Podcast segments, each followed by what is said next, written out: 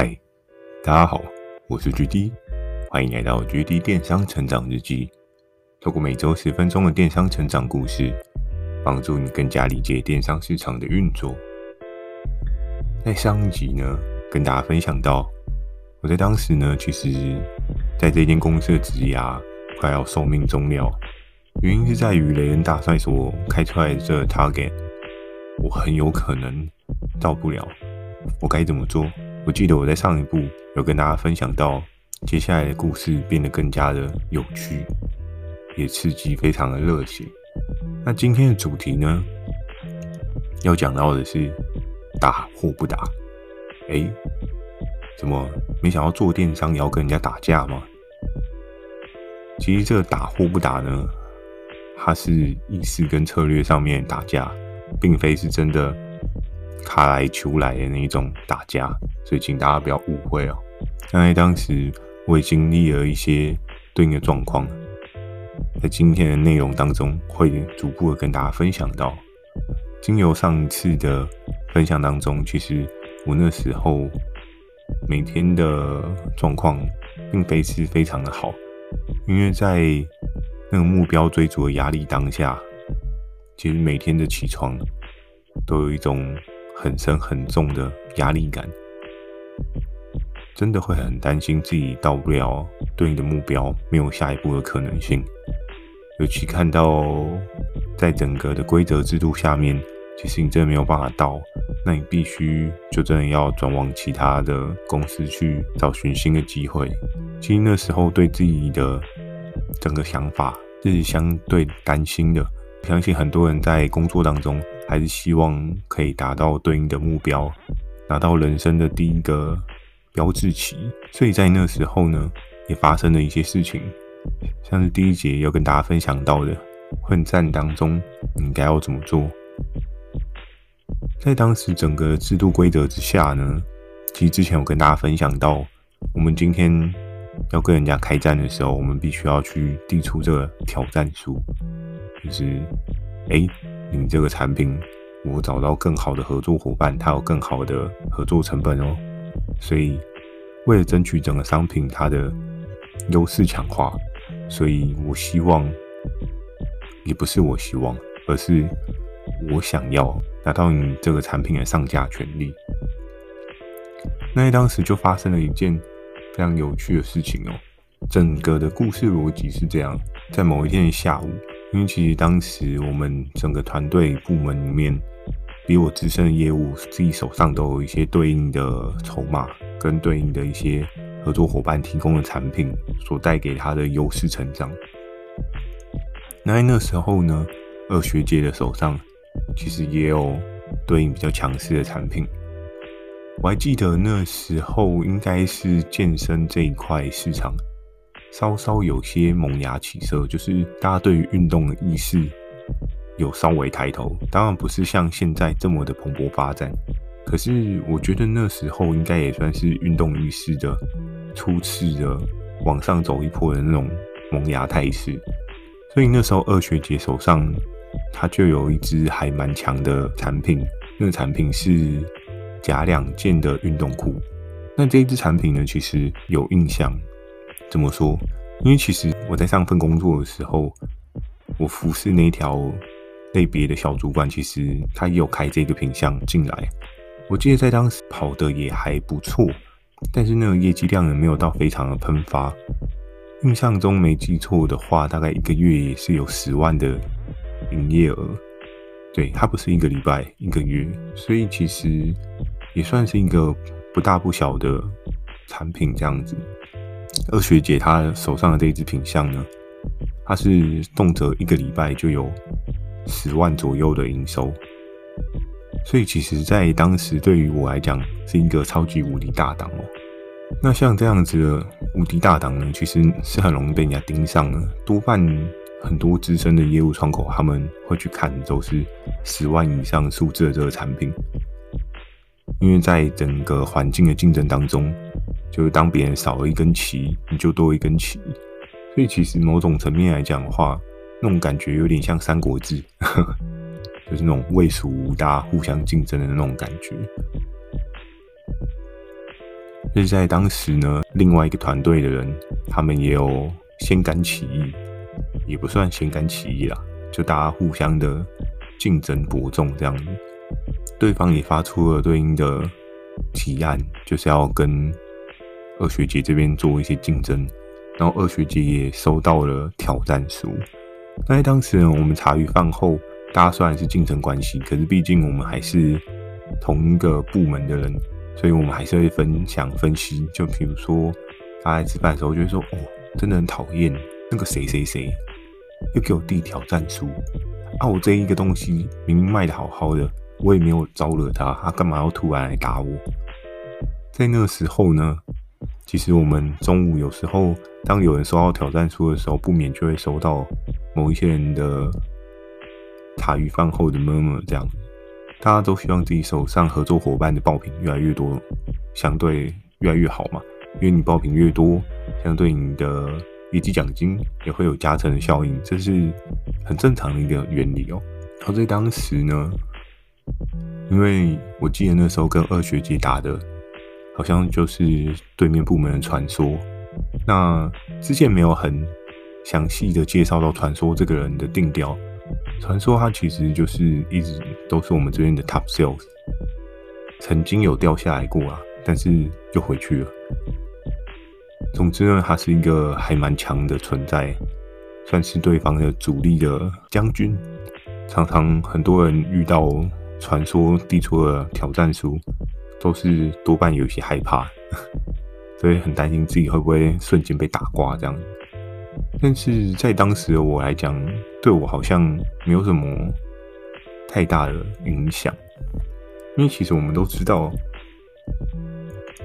当你没有什么筹码好失去的时候，其实你会是一个最无敌的状态，因为对方他可能会有损失的风险，可是当你是零，你也没有什么好损失的。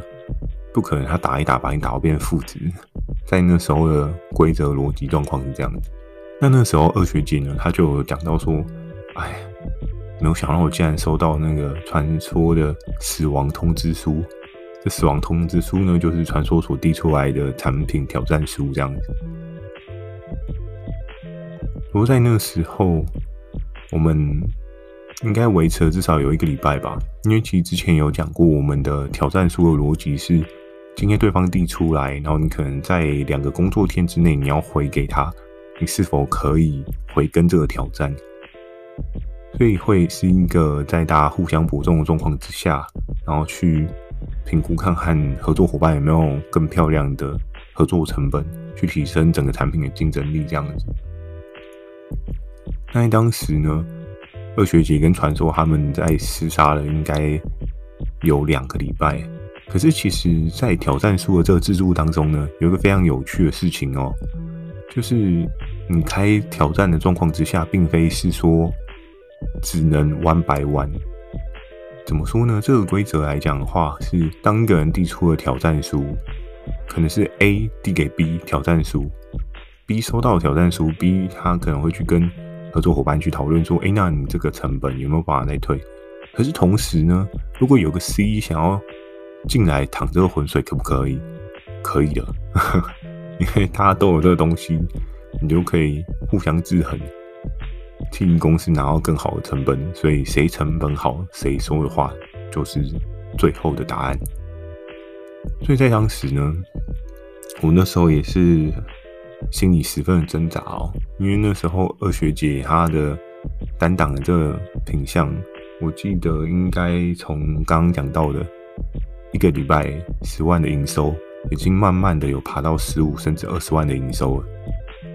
然后那时候呢，因为我需要这个救命的稻草，再加上我上礼拜其实有跟大家讲到，我能做的策略我都尽可能去做。那那时候我们秉持了一个想法，就是之前 P 哥那个讲法，虽然在那个 moment 我觉得这个讲法好像有点怪怪的，但是那时候。作为新人之资的我，其实雷恩大帅就下指导棋给我。他说：“如果你手上有对应的筹码，可以去把这个东西吃下来。我希望你就把这个棋子给拔下来。尽管最后这个棋子不是二学姐的，也无所谓。但是我希望这一个产品的业绩一定要挂在我们的这个部门。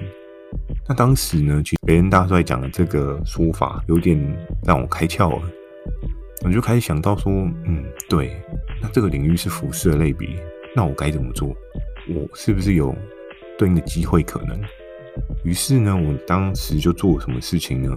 我就立马赶快打电话给 S 哥，我说：“哎、，S 哥，我们这边有一个超级无敌强的大档，然后一档都动辄二十万起跳的，你有没有兴趣？”那其实 S 哥他对于这一块来讲的话，他当然感兴趣啊。然后有钱倒给你不减的概念，对不对？所以其实那时候 S 哥说：“哎、好啊，二十万哎，那营业额还蛮高的。你要想哦，一个礼拜就二十万，那是不是代表的是？”四个礼拜就有八十万，八十万的营收，在现在的状况来讲的话，当然有很多很厉害的合作伙伴，他们可以做得到。可是你要想一支产品就八十万这件事情，在现在的电商市场上面，可能需要付出很大的成本跟很大的行销策略布局，你才有可能有这样的水准哦。所以那时候我跟 S 哥讨论完之后。S 哥那次的 sample 的到达速度应该是有史以来最快的一次，跟火箭一样的。跟 S 哥讲完的不到两天吧，我就看到那个 sample 出现在我助理的那个桌上。然后在当下呢，我拿到那个 sample，我自己找那种血液中的澎湃感，就是那种肾上腺素喷发的那种感觉。嗯，可能我到现在都还有点难以忘怀。哎，手上的这个 sample。代表的是二十万的营业额，哇，顿时说不出来的感觉呢。然后在当时呢，我是没有特别在跟二学姐去提到这件事情，因为其实这个指令毕竟是雷恩大帅所下的。他那时候就说，因为毕竟你也是在一个对应比较边缘的状况。或许每一个决定都会影响到你接下来能不能持续在这个领域发展，所以能做的就做吧。在当时呢，我也没有想太多。二学姐跟传说他们打到了第二 round、第三 round 的时候，其实大概就可以感受到二学姐她的合作伙伴可能有点不是太想跟了。怎么说？因为他觉得再打下去可能。这个产品的利润就整个终了，甚至没有。我那时候找 S 哥来做这件事情，毕竟 S 哥他背光里面他有工厂的强势程度，所以其实以成本 cost 上来讲，他还是有一定的能耐哦。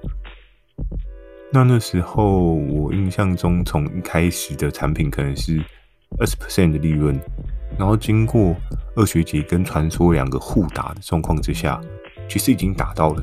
三十甚至快要到三十五的水位，当时来讲呢，其实你能够跟合作伙伴拿到三十以上，这个产品就是一个很夸张的状况。要么不是它的成本真的是超级无敌低，要么就是你的价格真的卖超级无敌高，才会有这种数字哦。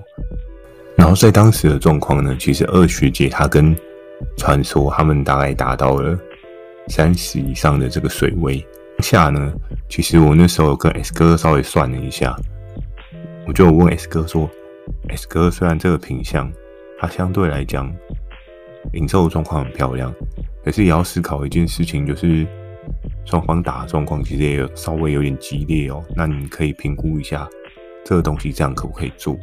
然后其实整个故事的走向呢，非常的特别，就是在二学姐她递了可能三十趴。以上的这个水位之后，然后等了两天，就没有想到传说又回了一个可能 maybe 是三十三趴的产品挑战书。但在那一天中午吃饭的过程当中，就是有听到二学姐整个就很闷，为什么呢？因为他闷的点是在于他的合作伙伴真的已经没有打算要跟上去了，就可能这一支产品只能放手去给人家做。对每个业务窗口来讲，今天少了一个超级无敌重要的大档，都是一件非常痛的事情哦。不仅仅是会影响到你的业绩状况，更重要的是也会影响到你的奖金。然后，如果严重一点的话，可能也会影响到你会不会整个掉 level。比如说像前面讲到的，五十万这个门槛，又或者是一百万的这个门槛，其实并非是你只要超过就没事哦，你要一直维持在这个水平，所以你只要突然掉下去了，你就会有一些被亮红灯的危险哦。所以其实，在那天中午的饭局当中，二学姐也是蛮闷的，就是她可能也想不到有什么其他的方法，因为那个合作伙伴应该也是他手上算是比较强的王牌了。所以在那时候呢，我大概从整个饭局当中，我听到了，就二学姐她已经决定放弃了这样的状况。然后我那时候就跟 S 哥去聊到，我就跟他说：“哎，这个东西差不多到这边告一个段落。如果我们接手这个挑战书的状况下去，你有办法去跟吗？”然后大家猜猜 S 哥他会怎么回？天哪，都已经三十趴了，还要我做？这个人是疯了吗？或许你想到会是这样的答案，对不对？事实呢，不是。S 哥竟然很直接跟我说：“哦，好啊，做啊。”啊，这么的 easy 哦，人家都已经做到有点紧绷的状况，然后你竟然说：“哦，好啊，我做啊。”那有时候就是真的人不可貌相诶，你可能觉得人家没有什么。或是你可能觉得人家可能跟不上，但事实对别人来讲的话，他可能觉得这只是小菜一碟。所以每个询问跟每个问题有问，真的有机会啊！如果你自己心里假设说对方没有办法做到，那就真的不会有做到的可能性。所以那时候呢，在传说他的挑战书快要终止时间限制的时候，我就准备好 S 哥的那份提案提过去，然后递出了。那个挑战书，然后在当下呢，那一天的状况我还有印象，整个团队的人其实都还蛮惊讶的。怎么说？因为我竟然又跳下去跟人家互打，非常有趣哦。就是，就是所有的业务啊，就比我资深的业务们，然后或者是 ICE，大家都觉得我疯了。怎么就跑去跟传说打？在那时候非常有趣哦，就是你可以看到每个人的表情都觉得很惊讶，觉得很 crazy。就是 GD 你怎么又出手了？你不是一个新人吗？怎么老是挑就是最上面的那个人打？你是找死吗？然后在那个时候呢，连人大帅就过来跟我讲，然后说：“哦，真的人不可貌相诶。”上次你就是跟传说单挑，这一次你又单挑传说的档次，真的很厉害，很厉害。然后就在那时候，我递出去的时候，二学姐稍微看了我一下，她说：“好吧，我真的跟不上了。那、你如果打下来，你就努力看看吧。”之后呢，我跟了第一次之后，其实传说也是。没有任何表情，他可能觉得没有关系，这只是我手上的其中的一个可能而已。于是呢，当我递出了这一个商品提案的时候，后续过了两天，然后传说也又提了一份商品提案，然后我们在这中间呢，来来回回应该也有个四到五次。最后一次的时候，那个时候的水位可能已经快逼近五十的水位哦。所以其实啊，很可怕的一件事情。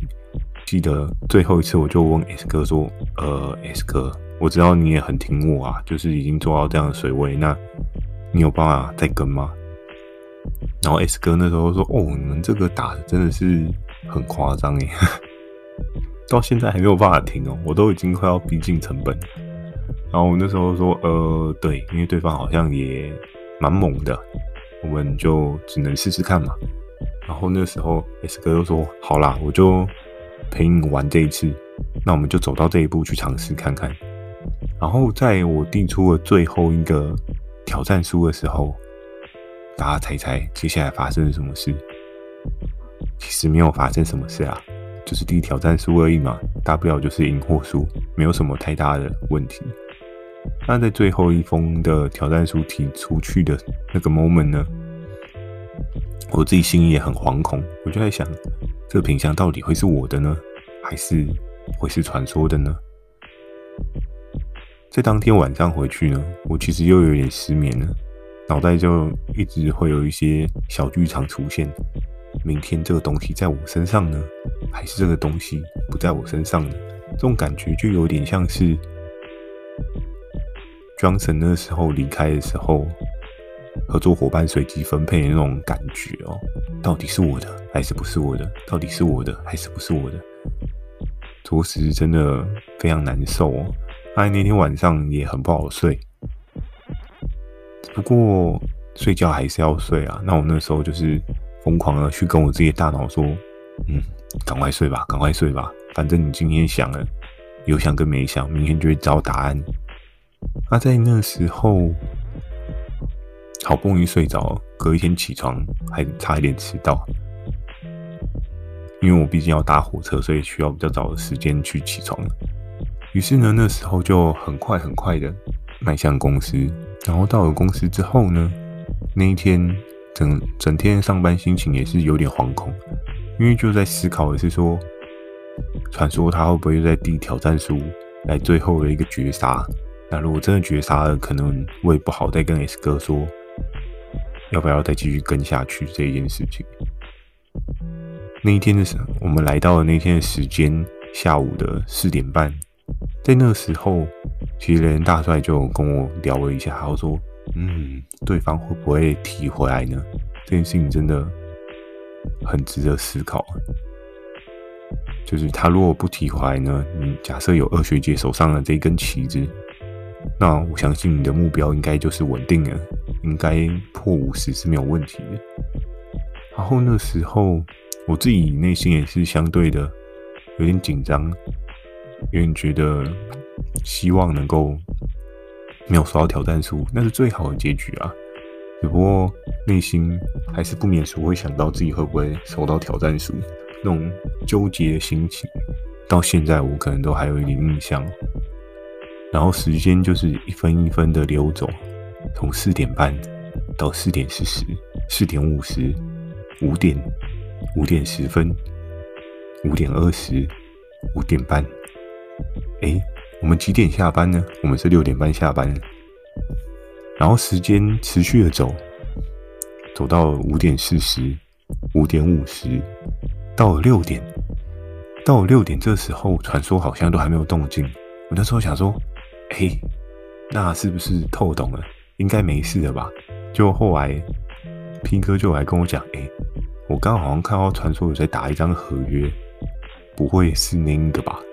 然后我说。不会吧，都剩半个小时了，不要搞这一招吧。然后就非常有趣的，就是在这半个小时当中，我心里还是非常的紧张哦。我想说，哎呀，只剩半个小时了，让我撑过去吧。然后时间就持续着一直在走，从六点到六点十分，六点二十，六点二十又到了六点二十五。哇，剩下的这五分钟就跟每天早上。斟酌合作伙伴的提案权利是一样的刺激哦。然后在最后的五分钟当中，我感受到每分每秒我的血液是持续还在喷发。如果有一个可以测量肾上腺素和数值的器，当时如果挂在我身上的话，我相信那个数值应该都是超标、超标再超标，可能是一直飙高高，就可能会一直哔哔哔这样子。那时候真的，一分一秒，每一秒对我来讲都是一个很缓慢的状况。然后时间从二十五分走到了二十六，二十六分走到了二十七分，二十七分又走到了二十八分。嗯，还没有收到，难不成传说不打了吗？然后二十八分又收到二十九分，诶，快要剩六十秒了。然后在二十九分的那个时候，我收到了吗？我也不知道，但时间还持续的在走。二十九分十秒，十一、十二、十三、十四、十五、十六、十七、二十，在二十九分二十秒这个时候，我收到了吗？我也还没有收到，但时间持续的在走。我相信大家不太想要一直听我这样数秒，很紧张，对不对？但没有办法，那时候的时间就像我现在读秒的那种状况，很缓慢，但是每一秒都很刺激，每一秒的肾上腺素都是一个喷发到极致的状态。于是，在到了四十秒的时候，最后的二十秒，传说都还可以提出挑战书的回应哦。所以在四十秒的时候，我的每一秒钟就跟一分钟一样的久哦。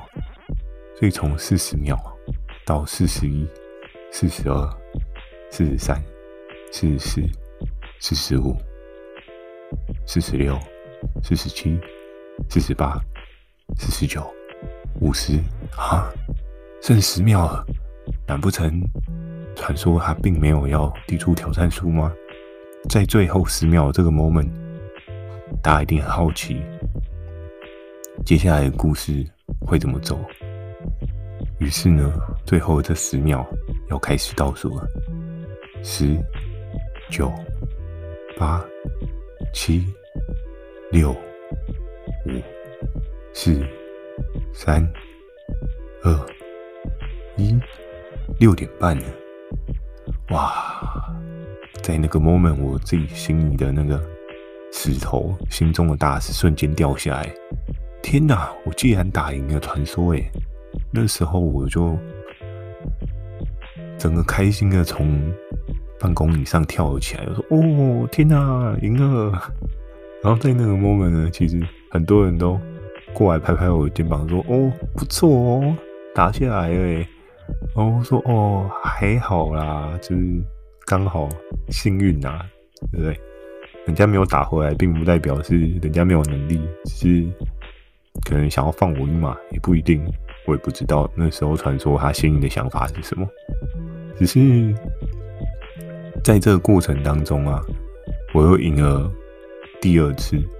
那其实，在前面所讲到那个电脑置物增高架的这个品相，其实当初我也是跟传说打的。所以，在我当下的整个战果当中呢，其实我赢了传说两次，但我相信传说应该也很美颂，因为想说这小毛头真的很讨厌，要么不是挑我的产品打，要么就是我在好不容易要把人家打下来的时候，又把我吃回去。所以在那时候我赢下来的时候，别人大帅也过来就跟我讲说。嗯，我看你应该透懂了，应该到达这个五十的数字没有问题。所以其实，在那个 moment 当中呢，我觉得这间公司非常有趣，非常的让我感到振奋的是，它总是有各式各样的规则可以激发你肾上腺素飙到一个无以复加的状况。有时候我都觉得。哪一天如果我心脏承受的力道没有这么强，有时候我都觉得哪一天如果我心脏没有那么强的话，我坐这个位置，迟早应该命会变比较短一点，因为常常就是一些突发状况，然后你的肾上腺素会需要开到一个非常可怕、夸张的境界。但在这一次的过程当中呢，其实也很谢谢二学姐她。也是放手让我去追，虽然说他的合作伙伴也没有这个意愿要继续跟下去了，可是其实我相信每一次的机会跟每一次的成功，绝对不仅仅只是自己的努力跟功劳，其实更重要的是合作伙伴的 support，然后也有一些其他业务窗口的放水，对不对？搞不好人家能跟，只是人家不跟而已，人家想说，诶，让你成长看看。很多事情就是不好说，也很难说，因为每一个成功都有很多的元素跟细节去构成的。所以在每次成功之后，一定要分析，并且有个感恩的心，去思考下一步的对策。在那时候呢，那天晚上，我终于可以好睡一点。至少我大概知道我的目标应该是不会到不了。我至少知道我应该可以稍微放松一点，当然还不是放到全松了，因为可能这一个只是帮助我目标可以到五十，但是别忘了还有下一个门槛呢。好，那今天的打与不打呢，也跟大家分享到这边。其实，在整个电商的生活当中，有时候我会觉得蛮像叶问的，我要打十个，对不对？老是一直开战、开战、开战。其实，我相信我在这一个公司的状况，很多人如果认识真的我的话，可能就知道我曾经也是一个好战者。但我觉得这个跟雷人大帅有很大的关系啦，因为其实他自己本身就是一个战神嘛，他也很喜欢到处跟人家开战。但某种层面来讲，我也是觉得，也是他的这种开战精神，就是激励了我，让我对很多事情，我也会习惯跟人家战到底，跟人家去做一个搏斗，尝试着去挑战自己的极限到一个紧绷的状态，然后是不是能够真的成就，不知道。可是你的执着，有时候。会帮助你达到你想要达到的那个目标。好胜心跟狼性一直都是作为业务，我觉得不管是哪一个领域的业务，都是一个很重要的 target 跟指标。有时候，如果当你失去了狼性跟好胜心，或许就要思考一下，是不是你在这个领域缺乏了什么？他没有让你感到那一股热忱，这值得好好想一下。嗯。突然又走心的讲了一段，原本要结束了呢。好啦，那今天就跟大家分享到这边。如果你喜欢今天的内容呢，也请帮我点个五颗星。如果有想要询问的电商相关问题呢，也欢迎大家寄信到描述栏的 mail，或是你可以在留言板留言给我。假设你今天懒得打字呢，没有关系，First Story 也很贴心的推出了语音留言功能。你讲几句话给我，也是一个不错的选择哦。期待大家可以给我更多不同的建议，我会在 Facebook 跟 IG 不定期的分享一些电商的小知识给大家。记得锁定每周二晚上十点 GD 电商成长日记。祝大家有个美梦，大家晚安。